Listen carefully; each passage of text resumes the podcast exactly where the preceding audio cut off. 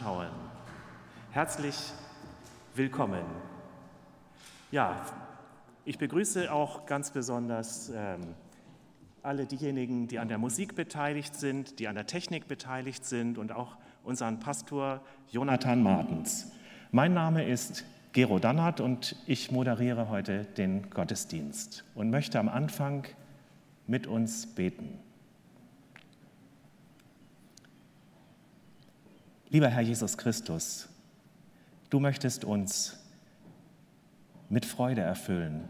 Du möchtest uns durch deinen Geist leiten. Herr Jesus Christus, ich bitte dich für diesen Gottesdienst, dass du doch eine gesegnete Zeit schenkst, dass du einen jeden, der jetzt heute dabei ist, doch berührst, dass du uns eine gute Zeit schenkst jetzt. Amen. Ja, mit der Sonne, von der wir gerade gehört haben, ähm, das ist so eine Sache. Also gerade jetzt nach dem Winter im Frühling, äh, wenn jetzt mal so die Sonne rauskommt, das genießt man ja richtig. Also man hält mal äh, das Gesicht oder den Körper in die Sonne und das ist so wie so ein Auftanken. Und ähm, so zum Stichwort Auftanken, wenn ich zum Beispiel mit dem Auto an die Tankstelle fahre, ist es so, da ist es dann Pflicht, dass der Motor abgestellt wird, bevor man das Benzin in den Tank einfüllt.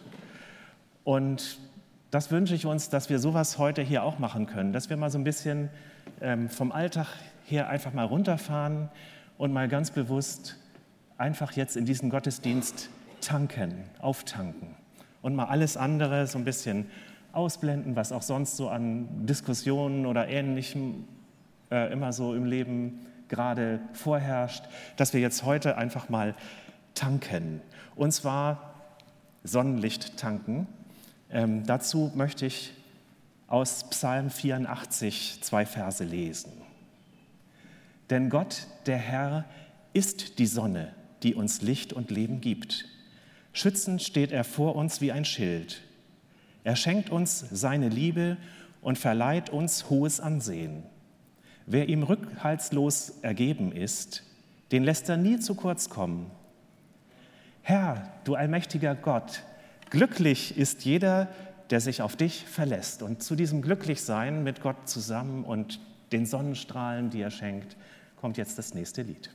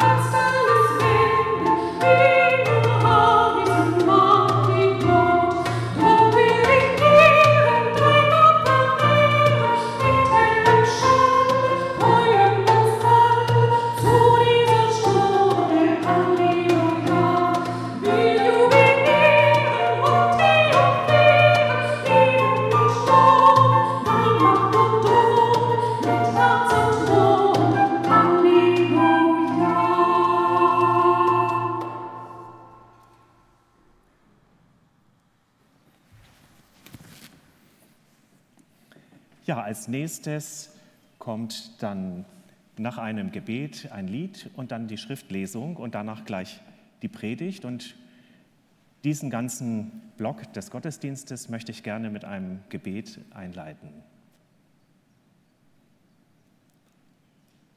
Herr Jesus Christus, wir werden gleich dein Wort hören. Und es ist ganz wichtig, dass wir uns dir öffnen, dass wir es in uns aufnehmen, dass wir es begreifen. Hab Dank, dass wir hier die Möglichkeit haben, dass unser Pastor uns zu diesem Bibelwort dann etwas sagen wird. Und ich bitte dich darum, dass du ihm die richtigen Worte schenkst, dass du uns erreichst über die Botschaft, dass wir etwas in den Alltag mitnehmen und einfach gestärkt werden durch das, was du uns zu sagen hast. Amen.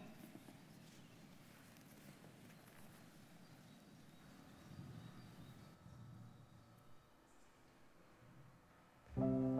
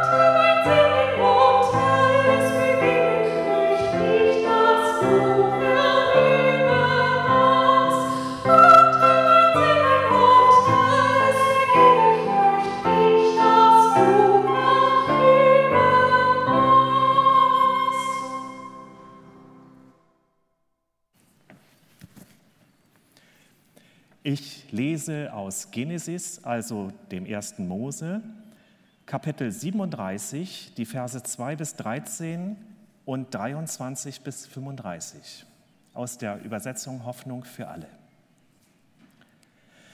Jakobs Sohn Josef war inzwischen 17 Jahre alt. Seine Aufgabe war es, die Schaf- und Ziegenherden seines Vaters zu hüten, zusammen mit seinen Halbbrüdern, den Söhnen von Bilha und Silpa.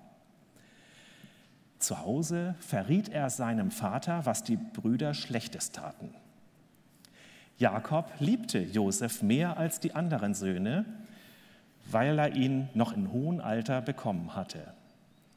Darum ließ er für ihn ein besonders vornehmes und prächtiges Gewand anfertigen. Natürlich merkten Josefs Brüder, dass ihr Vater ihn bevorzugte. Sie hassten ihn deshalb und konnten kein freundliches Wort mehr mit ihm reden. Eines Nachts hatte Josef einen Traum. Als er seinen Brüdern am nächsten Morgen davon erzählte, wurden sie noch wütender auf ihn. Hört mal, was ich geträumt habe, rief Josef. Also, wir waren auf dem Feld und banden das Getreide in Garben zusammen. Da richtete meine sich plötzlich auf und blieb aufrecht stehen. Eure dagegen bildeten einen Kreis darum und verbeugten sich tief vor der Garbe. Was? Du willst also König werden und dich als Herrscher über uns aufspielen? schrien seine Brüder.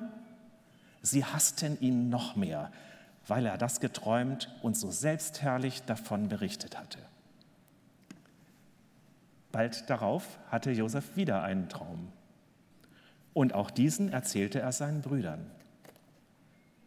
Hört mal zu, ich sah, wie die Sonne der Mond und elf Sterne sich vor mir verbeugten, beschrieb er. Diesmal erzählte er den Traum auch seinem Vater. Was soll das? schimpfte der. Bildest du dir etwa ein, dass wir alle, dein Vater, deine Mutter und deine Brüder, uns dir unterwerfen? Josefs Brüder waren eifersüchtig auf ihn, aber seinem Vater ging der Traum nicht mehr aus dem Kopf. Eines Tages trieben Josefs Brüder die vier Herden ihres Vaters nach Sichem, um sie dort weiden zu lassen. Da sagte Jakob zu Josef: Geh zu deinen Brüdern nach Sichem und erkundige dich, wie es ihnen und dem Vieh geht. Dann komm wieder und berichte mir. Kaum hatte Josef sie erreicht, da entrissen sie ihm sein vornehmes Gewand und warfen ihn in einen leeren Brunnenschacht. Dann setzten sie sich, um zu essen. Auf einmal bemerkten sie eine Karawane mit ismaelitischen Händlern. Ihre Kamele waren beladen mit wertvollen Gewürzen und Harzsorten. Sie kamen von Gilead und waren unterwegs nach Ägypten. Da sagte Judah, hm, was haben wir davon, wenn wir unseren Bruder töten? Und den Mord an ihm verheimlichen? Nichts. Los, wir verkaufen ihn an die Ismailiter. Dann brauchen wir ihm nichts anzutun und schließlich ist er immer noch unser Bruder. Die anderen stimmten zu und so holten sie Josef aus dem Brunnen und verkauften ihn für 20 Silberstücke an die ismaelitischen Händler, die ihn mit nach Ägypten nahmen. Ruben aber war nicht dabei gewesen. Als er nun zum Brunnen zurückkam und bemerkte, dass Josef verschwunden war, erschrak er und zerriss entsetzt seine Kleider. Der Junge ist weg, schrie er auf. Wie kann ich jetzt meinem Vater in die Augen schauen? Sie schlachteten einen Ziegenbock, wälzten Josefs Gewand in dem Blut und gingen damit zu ihrem Vater. Das haben wir unterwegs gefunden, sagten sie.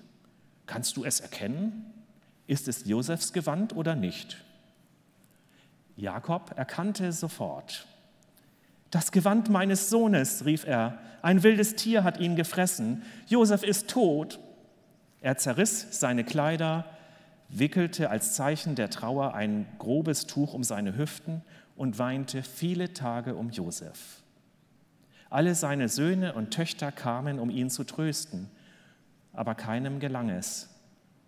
Bis an meinen Tod werde ich um ihn trauern, weinte er.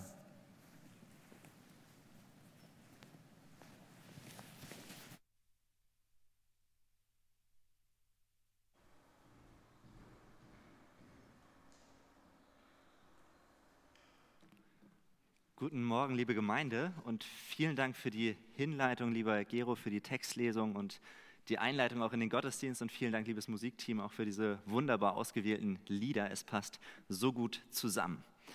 Nachdem wir in den vergangenen Wochen einzelne Begegnungen mit dem Sohn Gottes angeschaut haben. Da ging es jeweils um Jesus Christus und wie er Menschen begegnet ist, wie er sie verändert hat und dass Jesus ja sogar nach seinem Tod als der auferstandene Menschen begegnet ist wollen wir uns in den nächsten Wochen mit einem ganz anderen Abschnitt aus der Bibel beschäftigen. Ich hoffe, mein Mikro ist an und ihr könnt mich verstehen. Ja, sehr gut. Wir werden uns mit der Geschichte von Josef beschäftigen, mit einer Geschichte aus dem Alten Testament, vom Anfang der Bibel. Und doch werden wir auch hier immer wieder überrascht sein und wir werden entdecken, dass uns auch hier Jesus Christus begegnet. Denn Jesus ist das Zentrum, er ist die Mitte unseres christlichen Glaubens. Es geht um ihn. Jeden Sonntag, in jedem Gottesdienst, den wir feiern, wollen wir ihm begegnen. Wir wollen uns auf ihn ausrichten, bei ihm auftanken und ihm die Ehre geben. Mit einer Frage möchte ich in diese neue Predigtreihe aber auch starten und ich möchte gerne, dass ihr einmal überlegt, wie lernen wir Menschen eigentlich am besten? Wie lernst du am besten? Die Schüler mussten es vermutlich in, im letzten Jahr und in den letzten Monaten ganz neu für sich herausfinden, die Studenten und Auszubildenden auch. Homeschooling, das ist was ganz anderes als der Unterricht in der Schule. Und es gibt ja insgesamt so viele verschiedene Möglichkeiten, um Dinge zu lernen. So viele unterschiedliche Arten und auch so individuelle Wege. Manch einer, der lernt lieber für sich allein, der setzt sich hin und lernt ganz intensiv, stundenlang. Und dann hat er es auch im Kopf. Andere, die brauchen eher eine Lerngruppe. Sie müssen sich darüber austauschen, bis sie dann auch verstehen, was sie eigentlich lernen sollen.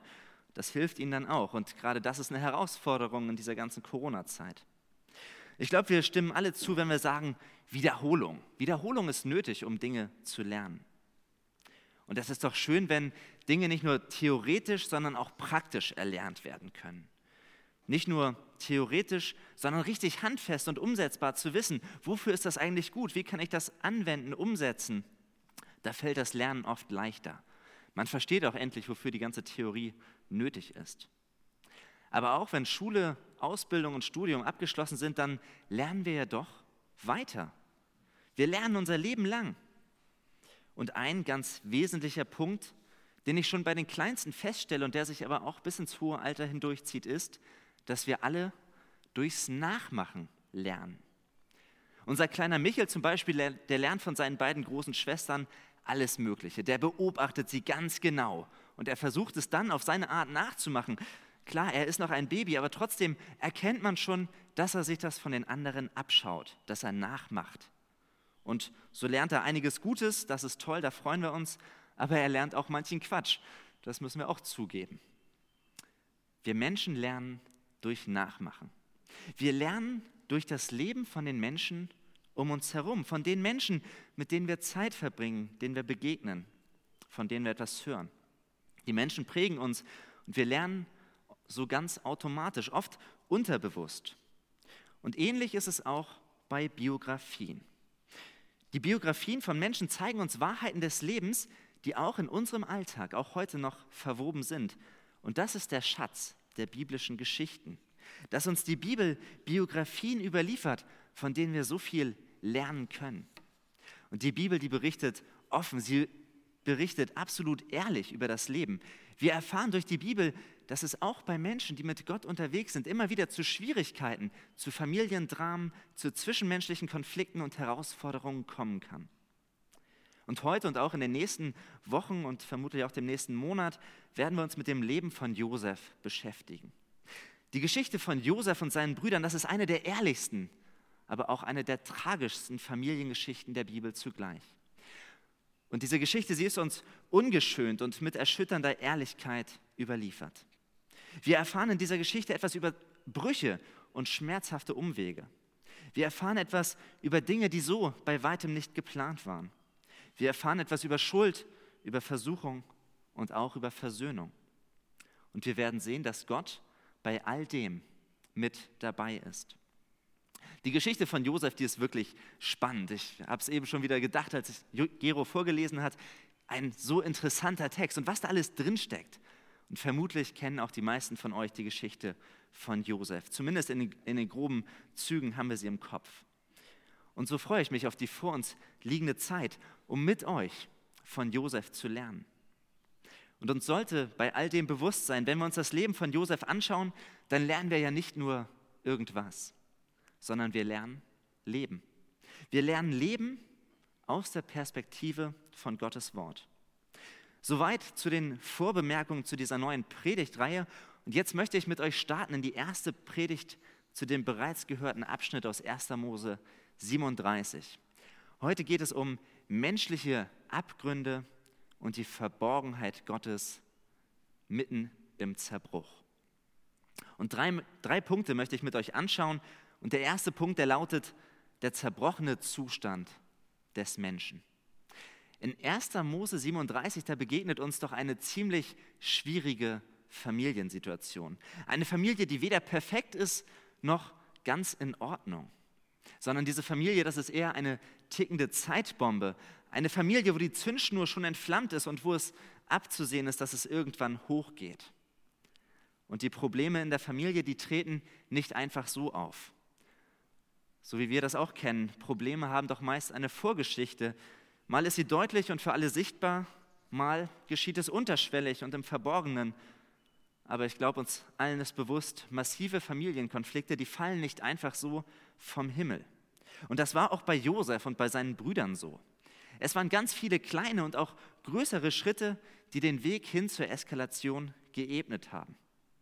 Schon in der Vorgeschichte hat sich abgezeichnet, dass es irgendwann zu einer Katastrophe kommen wird. Und manche von uns, sie kennen ja die Vorgeschichte, die Geschichte von Jakob, von dem Vater von Josef. Was war Jakob nochmal zugestoßen? Jakobs Vater Isaak, der hatte Zwillinge, Jakob und Esau.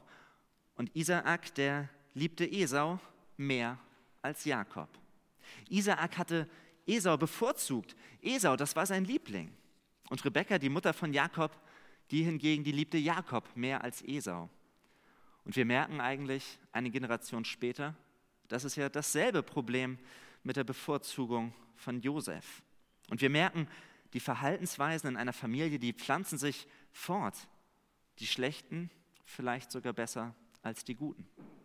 Die Geschichte wiederholt sich also, auch wenn wir es uns oft nicht eingestehen wollen. Vielleicht meinen wir, dass wir die Fehler und die Sünden unserer Eltern nicht genauso nachmachen. Dass wir uns ganz anders verhalten als unsere Eltern, dass wir anders über uns denken, dass wir anders mit anderen Menschen umgehen, dass wir auf eine ganz andere Art und Weise Konflikte lösen. Aber nein, die Geschichte, die wiederholt sich öfter, als uns lieb ist. Und dabei zwingt uns niemand dazu. Und doch pflanzt es sich oft von Generation zu Generation fort, wenn wir nicht aktiv dagegen angehen. Und das finden wir eben auch bei Jakob und seiner Familie. Denn ebenso wie Jakob es ja bei seinen Eltern erlebt hat, so setzt sich die Bevorzugung eines seiner Kinder bei ihm fort. Jakob bevorzugt Josef, den zweitjüngsten, gegenüber all den anderen Brüdern. Josef, dem gibt er besondere Aufmerksamkeit. Er schenkt ihm mehr Liebe und er lässt es die anderen deutlich spüren. Das äußert sich ganz deutlich darin, dass Josef dieses besonders prächtige Gewand erhält. Ein Gewand, das zumindest in Kinderbibeln sehr bunt dargestellt ist. Und dabei ist es gar nicht das Besondere, dass das Gewand bunt und prächtig ist. Das wissen wir gar nicht so genau, wie es aussah. Aber das Besondere an diesem Gewand ist, dass es eine andere Art von Gewand war. Ein Gewand, das lange Ärmel hatte und das auch nach unten hin einen langen Saum hatte. Es war ein Gewand, das nicht wirklich praktisch für die Feldarbeit war. Und so macht dieses Geschenk deutlich, Josef, der war nicht dafür ausersehen, bei der Hitze auf Dauer das Vieh zu hüten.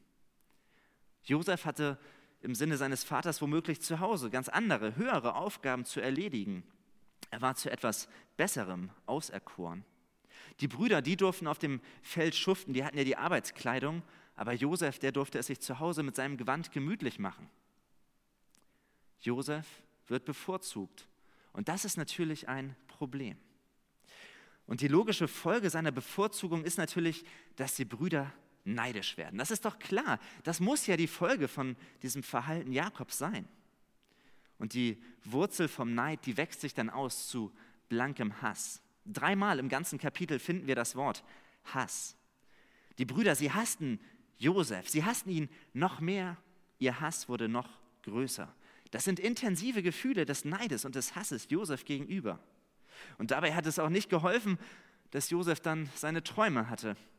Die haben auf keinen Fall zu einer größeren Beliebtheit bei seinen Brüdern geführt. Seine Träume, die waren ja auch nicht wirklich kompliziert. Die versteht man, was mit diesen Träumen gemeint ist. Selbst sein Vater Jakob, der sonst Josef so sehr umsorgt hat, der ihn bevorzugt hat, selbst er sagt nach diesem zweiten Traum, Josef, da bist du zu weit gegangen. Das ist doch verrückt, was du geträumt hast, dass wir uns vor dir niederwerfen sollen. Ja, dass sogar ich mich vor dir niederwerfen soll, ich als dein Vater. Und bei all dem, wenn wir uns das Verhalten aller Beteiligten ansehen, dann scheint mir, dass in dieser Familie und bei der Entstehung von dieser Situation jeder beteiligt war. Dass zum einen Jakob viel Sünde auf sich lädt, weil er Josef bevorzugt hat. Dass aber auch die Brüder in sündiger Weise reagieren, wie sie damit umgehen und was sie dann tun. Aber wir sehen auch, dass Josef nicht ganz unschuldig ist an dieser ganzen Situation. Er prahlt mit seinen Träumen, er ist überheblich, auch er hat seinen Teil zu dieser Gesamtsituation beigetragen. Und ich frage mich und ich frage euch, was lernen wir eigentlich aus dieser Konstellation? Was lernen wir aus 1. Mose 37? Was ist vielleicht die Moral daraus? Naheliegend und eine sehr weit verbreitete Ansicht unter Theologen ist, dass die Anwendung dieses Textes sich speziell an Eltern richtet. Und dass die Moral lautet, als Eltern, da solltet ihr euch nicht so verhalten wie Jakob. Wir sollten doch lernen, dass es nicht wirklich eine clevere Erziehungsmethode ist, wenn man ein Kind liebevoller behandelt als die anderen. Dass man es nicht offensichtlich bevorzugen sollte, indem man ihm großzügige Geschenke macht. Oder vielleicht auch im Blick auf die Brüder, dass man die Enttäuschung und den stummen Protest der anderen einfach so laufen lässt, wie Jakob es getan hat. Dass man sich passiv verhält und bloß nicht eingreift, wenn man merkt, dass Konflikte sich anbahnen. Sondern dass man erst dann aktiv wird, wenn plötzlich die eigene Ehre angegriffen wird. Das ist das Negativbeispiel von Jakob. Oder auch, dass man sich nicht kritisch mit der eigenen Kindheits- und Familiengeschichte auseinandersetzt, was man im Elternhaus für Prägungen mitbekommen hat. Das kostet doch eh nur Zeit und Kraft. Da macht man einfach alles genauso weiter, unabhängig davon, ob es gut oder schlecht ist. Auch das hat Jakob als schlechtes Beispiel vorgemacht.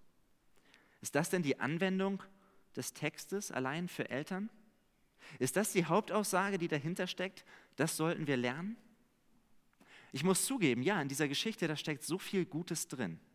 Da können Eltern wirklich eine Menge lernen. Und das sollten wir auch mitnehmen, es anwenden. Es ist so viel dabei, was wir von diesem Negativbeispiel der ganzen Familie für das Leben lernen können und auch sollen. Aber ich glaube nicht, dass das die Hauptaussage ist. Denn das wäre ja reiner Moralismus. Macht es besser als Jakob und dann wird alles gut. Ich glaube nicht, dass das ist, was dieser Text uns sagen will, sondern ich glaube, dass dieser Text etwas anderes sagen will, dass es noch eine Ebene tiefer geht der Text, der macht uns deutlich, mit was für einer Art von menschlichem Zerbruch wir es in dieser Welt zu tun haben. Wir müssen doch wissen, dass wir hier die Familie Abrahams, Isaaks und Jakobs ansehen. Es sind die Erzväter Israels, die Stammväter. Es geht um die erwählte Familie Gottes. Die Familie, mit der er seine Geschichte schreibt, mit der der Heilige, mit der der lebendige Gott Heilsgeschichte schreiben will. Und wir haben uns diese Familie angesehen und sie ist total kaputt. Diese Familie, sie ist völlig zerstört. Was lernen wir daraus? Wir lernen, dass selbst die erwählteste und geschichtsträchtigste Familie der Welt in Zerbrochenheit lebt. Die Bibel ist hier sehr realistisch. Sie nimmt kein Blatt vor den Mund und sie führt uns die Realität menschlicher Existenz vor Augen.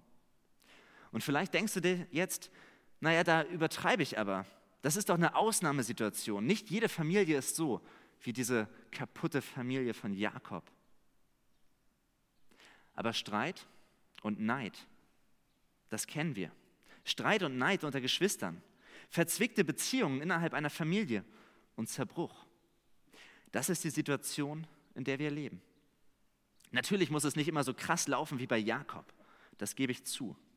Aber wir müssen doch ehrlich sein, wenn wir auf unser Leben schauen. Wir bevorzugen bestimmte Menschen. Vielleicht nicht in der Familie, aber es gibt doch Menschen, die wir bevorzugen. Vielleicht, weil wir sie sympathischer finden, weil wir ihnen mehr zugewandt sind, weil wir uns von ihnen etwas erhoffen. Aber die Bibel nennt das Sünde. Oder wenn es um Neid geht, wer von euch kann wirklich behaupten, dass er die Wurzel des Neides in seinem Herzen nicht kennt? Vielleicht nicht so krass wie bei den Brüdern, aber das Grundproblem, das schleppen wir doch alle mit, weil das die Zerbrochenheit der menschlichen Existenz ist, in der wir leben. Und die Frage ist, hat Gott uns vergessen? Hat Gott uns vergessen in diesem zerbrochenen Zustand, in dem wir leben? Hatte Gott Josef vergessen? Hat er uns heute vergessen im Chaos und Zerbruch, in dem wir uns befinden, in dem wir leben, in dieser Welt? Das ist eine große Frage, die sich Menschen schon seit jeher gestellt haben, die ihr euch vermutlich auch schon gestellt habt, wenn ihr Leid und Not im Leben erfahren habt und euch fragt, wo ist denn Gott? Hat er mich vergessen? Ist er noch da? Hat er mich allein gelassen? Hat er all das noch unter Kontrolle? Was ist hier eigentlich los? Und es gibt eine ganze Philosophie, eine Weltanschauung namens Deismus, die sagt, Gott ist eigentlich nur ein Uhrmacher. Er hat diese Welt zwar konstruiert, er hat sie aufgezogen, geformt, zum Laufen gebracht, aber dann lässt er sie vor sich hinlaufen. Die Welt, die läuft einfach so weiter, aber Gott, der hat sich zurückgezogen. Er greift nicht mehr ein. Und die Frage, wo Gott im Leid ist, das ist eine der großen menschlichen Fragen. Und unser Text aus 1. Mose 37 ergibt uns darauf eine Antwort. Eine Antwort in Form von der Geschichte Josefs. Und damit kommen wir zum zweiten Punkt. Und das ist der Punkt der verborgenen Ziele Gottes. Wenn wir 1. Mose 37 lesen, dann ist die Versuchung ja groß zu sagen, hier haben wir eine Familie, die ist völlig zerstört. Aber wir, wir machen es besser. Wir machen es besser als Jakob, wir strengen uns besser an, wir erziehen unsere Kinder richtig, wir verhalten uns gegenüber unseren Geschwistern und sowieso gegenüber allen Mitmenschen völlig korrekt. Wir sind liebevoll, wir sind barmherzig, wir sind nicht neidisch. Und dann, dann macht Gott alles gut. Aber das ist ja nicht, was der Text uns sagen will sondern was uns die Bibel hier zeigt, das ist eine von Sünde zerrüttete Familie. Und trotzdem, mitten in der Zerbrochenheit dieser Familie, kommt Gott an sein Ziel. Mitten darin kommt Gott an sein Ziel. Man könnte sogar noch weitergehen und sagen, Gott nutzt die Sünde und Boshaftigkeit in dieser Familie. Er nutzt das Leid Josefs und Jakobs, um sein Ziel zu erreichen. Das übersteigt meinen Verstand, aber es ist das, was wir hier sehen. Und die Geschichte von Josef, die ist so spannend. Wenn man das ganze Kapitel am Stück liest, da kann ich gar nicht aufhören zu lesen. Und dann lese ich weiter, Kapitel 38, aber da ist von Josef gar nicht mehr die Rede. Josef ist einfach weg. Kapitel 38, da geht es um Judah und Tamar. Josef ist von der Bildfläche völlig verschwunden. Man könnte meinen, die Geschichte von Josef, die ist jetzt schon beendet wie wir es vielleicht auch manchmal in unserem Leben denken. Es ist zu Ende, aber da kommt doch noch etwas ganz Wesentliches. Was ist jetzt mit Josef? Er, vor dem sich alle verneigen sollten, er hat doch alles verloren. Er ist nicht mehr der Star, er ist nicht mehr der Lieblingssohn. Er hat seinen Vater verloren und dadurch auch den Schutz durch ihn. Er hat seine Familie verloren und seine Heimat. Das, was im Orient eigentlich für alles stand. Auch seine Mutter hatte er schon sehr früh verloren. Auch sein kostbares Gewand hat er verloren. Sein Ansehen hat er verloren, seine besondere Position, seine Freiheit. Als Sklave kommt Josef nach Ägypten auf den Sklavenmarkt. Er wird dort verkauft wie Vieh. Alles hat er verloren. Aber nein, nach einem Kapitel schweigender lesen wir in Kapitel 39, der Herr war mit Josef. Der Herr war mit Josef, sodass er ein Mann wurde, dem alles glückte. Josef hatte doch nicht alles verloren. Er hatte viel verloren, ja, und das war sicherlich schmerzhaft für ihn. Aber er hatte nicht alles verloren. Das Wesentliche hat er nicht verloren. Der Herr war mit ihm. Das ist das Wesentliche. Und das, das will ich von Josef lernen, von dieser Geschichte. Der Herr ist mit mir. Ich sehe es nur oft nicht. Und ich will festhalten, Gott ist mittendrin. Und wenn wir aber Kapitel 37 lesen, dann können wir es noch so oft lesen. In Kapitel 37, da kommt Gott nicht vor. Mit keinem einzigen Wort. Und trotzdem ist Gott mittendrin in dieser Story. Gott schickt die Karawane. Gott schickt sogar die Träume an Josef. Gott ist mittendrin. Er ist mittendrin in deinem Leben. Und wir dürfen ihm vertrauen, dass er da ist. Dass er im Hintergrund die Strippen zieht. Dass er der ist, der handelt. Auch wenn es scheint, als wäre er nicht da. So war es bei Josef und auch der weitere Verlauf der Geschichte, der macht es deutlich, dass Gott da ist und dass er sein Ziel verfolgt. Und viele von uns, die kennen ja bereits die Geschichte und wie es weitergeht und das Ende der Geschichte. In den nächsten Wochen, da werden wir es uns anschauen, was noch kommt. Josef kommt nach Ägypten, er wird verkauft. Es kommen noch manche Aufs und Abs. Aber dann wird Josef doch zum zweitmächtigsten Mann in Ägypten. Josef kann dafür sorgen, dass Vorkehrungen getroffen werden, dass seine Familie, dass sehr viele Menschen insgesamt eine hereinbrechende Hungersnot überleben. Und am Ende, da wird Josef zum Retter seiner Familie. Und wir müssen uns eins klar machen, Josef wäre nie zum Retter der Familie geworden, wenn nicht genau das passiert wäre, was hier in Kapitel 37 passiert. Gott ist souverän. Gott verfügt selbst über die bösesten und leidvollsten Situationen. Und es ist wichtig, dass wir das verstehen. Es ist nämlich eine Teilantwort auf die Frage, wo Gott im Leiden steckt. Menschliches Leid und Situationen, wo Gott uns zu vergessen haben scheint, es geht dennoch zusammen mit seiner Existenz und dem liebevollen Plan Gottes. Gott hat einen liebevollen Plan mit uns, auch wenn es manchmal nicht so aussieht. Bei Josef hat Gott es zum Guten gewendet. Er wollte durch Josef auf genau diese Weise und diesen Weg vielen Menschen das Leben retten. Das war sein Plan. Und genauso ist es dann auch geschehen. Und es scheint so, als käme Gott in dieser Geschichte nicht vor. Es scheint, als hätte Gott Josef vergessen.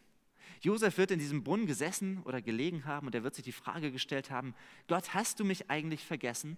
Gott, wo bist du eigentlich? Aber Gott handelt. Und er hat die Familie und Josef selbst nur scheinbar vergessen. Es gibt Situationen in unserem Leben, wo es auch so aussieht, als hätte Gott uns vergessen. Uns in unserer besonderen Situation, wo es uns vorkommt, als wären wir alleingelassen, wo wir das Gefühl haben, in der Gebrochenheit, im Zerbruch und unserer eigenen Sünde festzustecken, immer allein zu sein. Es gibt Krankheit, Leid und Krisen und die Frage ist immer, hat Gott mich vergessen? Aber wir müssen lernen, dass die Verborgenheit Gottes zu seinem Wesen dazugehört. Das muss in unser Herz einsickern, das muss Teil sein von dem, was wir glauben, dass Gott sich verbirgt. Wenn wir seine Antworten nicht hören oder verstehen, wenn er schweigt und nicht da ist, dann ist ja unser automatisches Denken, habe ich etwas falsch gemacht? Wo ist Gott? Gibt es ihn vielleicht gar nicht? Aber das ist beides falsch, sondern wir müssen verstehen, dass die Verborgenheit Gottes normal ist. Es gehört zu seinem Wesen und es muss Teil unseres Denkens über Gott werden, dass wir wahrnehmen, es gibt Zeiten, wo Gott sich nicht zu erkennen gibt. Auch das spricht die Bibel deutlich an. Beim Propheten Jesaja in Kapitel 45, da lesen wir in Vers 15: Ja, Herr, du bist ein verborgener Gott, du Gott und Retter Israels. In manchen Situationen ist Gott ein verborgener Gott. Das ist Teil seines Wesens. Er ist nicht nur ein Gott, der sich offenbart und der redet und der uns nahe ist. Auch das ist er. Gott sei Dank. Und das ist er auch oft. Aber Gott ist auch ein verborgener Gott. Und das bedeutet nicht, dass er uns vergessen hat. Das müssen wir mitdenken. Gott ist ein verborgener Gott, aber es bedeutet nicht, dass er uns vergessen hat. Und jetzt habt ihr vielleicht die Frage und sagt, woher weiß ich das denn, dass Gott mich nicht vergessen hat? Woher weiß ich, dass das wahr ist? Wer sagt mir, dass das stimmt? Dass er mich wirklich liebt? Woher weiß ich es, wenn ich in der Grube sitze, wenn ich mich elend fühle wie Josef? Woher weiß ich das? Und damit kommen wir zum dritten und letzten Punkt, zur tragfähigen Antwort des Evangeliums. Denn die Geschichte von Josef, die weist auf etwas viel Größeres hin. Und ich staune über die großen Linien, die vom Alten Testament hinein ins Neue Testament reichen. Und dass wir entdecken können, wie einzigartig Gottes Geschichte ist. Ungefähr 1800 Jahre nach Josef, da beschreibt uns das Neue Testament das Leben von Jesus Christus, von einem Mann, von dem wir in Johannes 1, Vers 11 lesen, er kam in sein Eigentum, er kommt sozusagen zu seinen Brüdern und sie nahmen ihn nicht auf. Das kommt uns doch bekannt vor. Und dieser Mann, der wurde verkauft für einen bestimmten Betrag von Silberstücken, wie Josef. Dieser Mann wurde verraten von seinen engsten Freunden, wie Josef. Man hat ihm die Kleider vom Leib gerissen, wie Josef. Und dieser Mann hat dem Tod ins Auge gesehen. Er hat verzweifelt gerufen, mein Gott, mein Gott, warum hast du mich verlassen? Hast du mich vergessen? Und am genialsten, genau wie Josef aus seiner Grube, aus seinem Loch wieder hervorkommt, so kam dieser Mann am dritten Tage aus seiner Grube, aus seinem Grab lebendig hervor. Und es gibt noch so viele Parallelen zwischen Josef und Jesus. Es ist so deutlich. Was Josef erleidet, deutet hin auf Jesus. Josef wird schlecht behandelt, er leidet unfreiwillig. Gott scheint ihn vergessen zu haben. Und doch macht Gott ihn in all dem zum Retter seiner Familie. Auch Jesus wird verraten und verkauft. Er leidet an der Trennung von seinem Vater. Und, und das ist der Unterschied, Jesus stirbt freiwillig und er wird dadurch zum Retter der Welt.